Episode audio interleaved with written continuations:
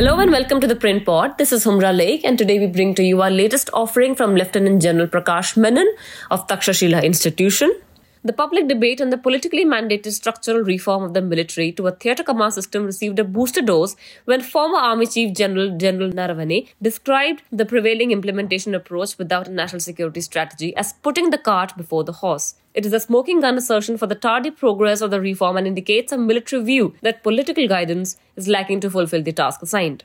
In April 2018, the Ministry of Defense announced the formation of the Permanent Defense Planning Committee. It was to be chaired by the National Security Advisor and included the Foreign Secretary, Defense Secretary, the Chief of the Army, Navy and Air Force, and the Expenditure Secretary of the Ministry of Finance. The Chief of Integrated Defense Staff was to perform the task of Member Secretary. It had a vast mandate that included the task to analyze and evaluate all relevant inputs to defense planning and was to prepare the first draft of the National Security Strategy. Later, in December 2019, the government approved the creation of the post of the Chief of Defense Staff and the mandated the Theatre Command System reform. As of January 2023, all the intentions remain unrealized and are still a bridge too far. The question of concern that needs immediate examination is what should be the military leadership do in the absence of the NSS. One has to start by exploring what it is that the NSS is expected to provide that will pave the way for decisions regarding theatre commands. The National Security Doctrine, National Security Strategy, Defense Strategy, and Military Strategy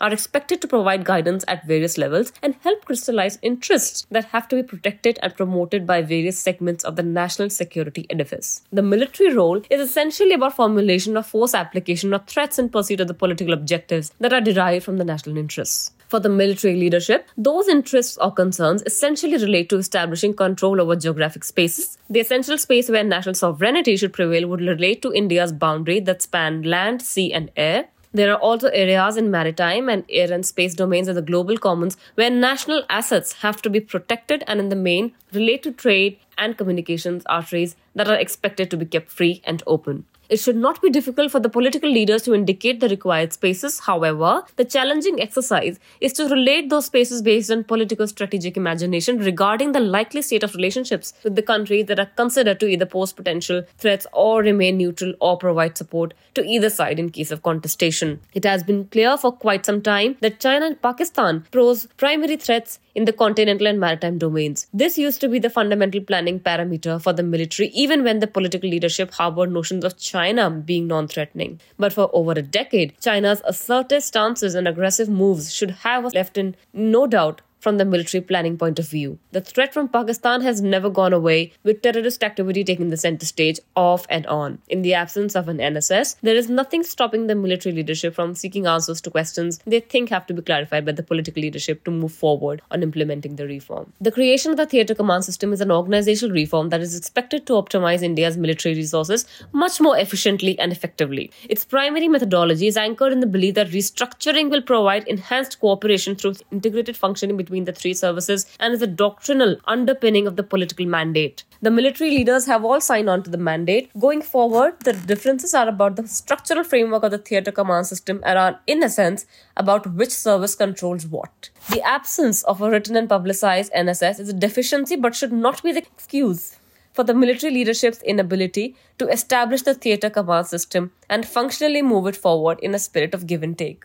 Strategy connects the resources available with the objectives that are distilled from interests. It is an endless process that has to, when warranted, adjust to the changes in the strategic landscape and involves a continuous conversation between objectives and resources. It is a product of bilateral or multilateral engagements with different nations harboring adversarial or friendly intentions. Normally, the test of a good strategy is its ability to endure. Important strategic vectors that impinge on the state of relations between nations and often outside the control of individual nation states. Strategy, as predicted, as practiced, therefore, has a contingent edge that cannot easily be transcended by long term planning and belongs to the realm where people in the seats of power and practitioners are perennially under test. For the military, what NSS can facilitate is long term planning to identify and develop the military instruments that are optimally organized for carrying out their envisaged roles. The theatre command system is expected to render the utilization of available military instruments easier. It could also provide for better long term integrated planning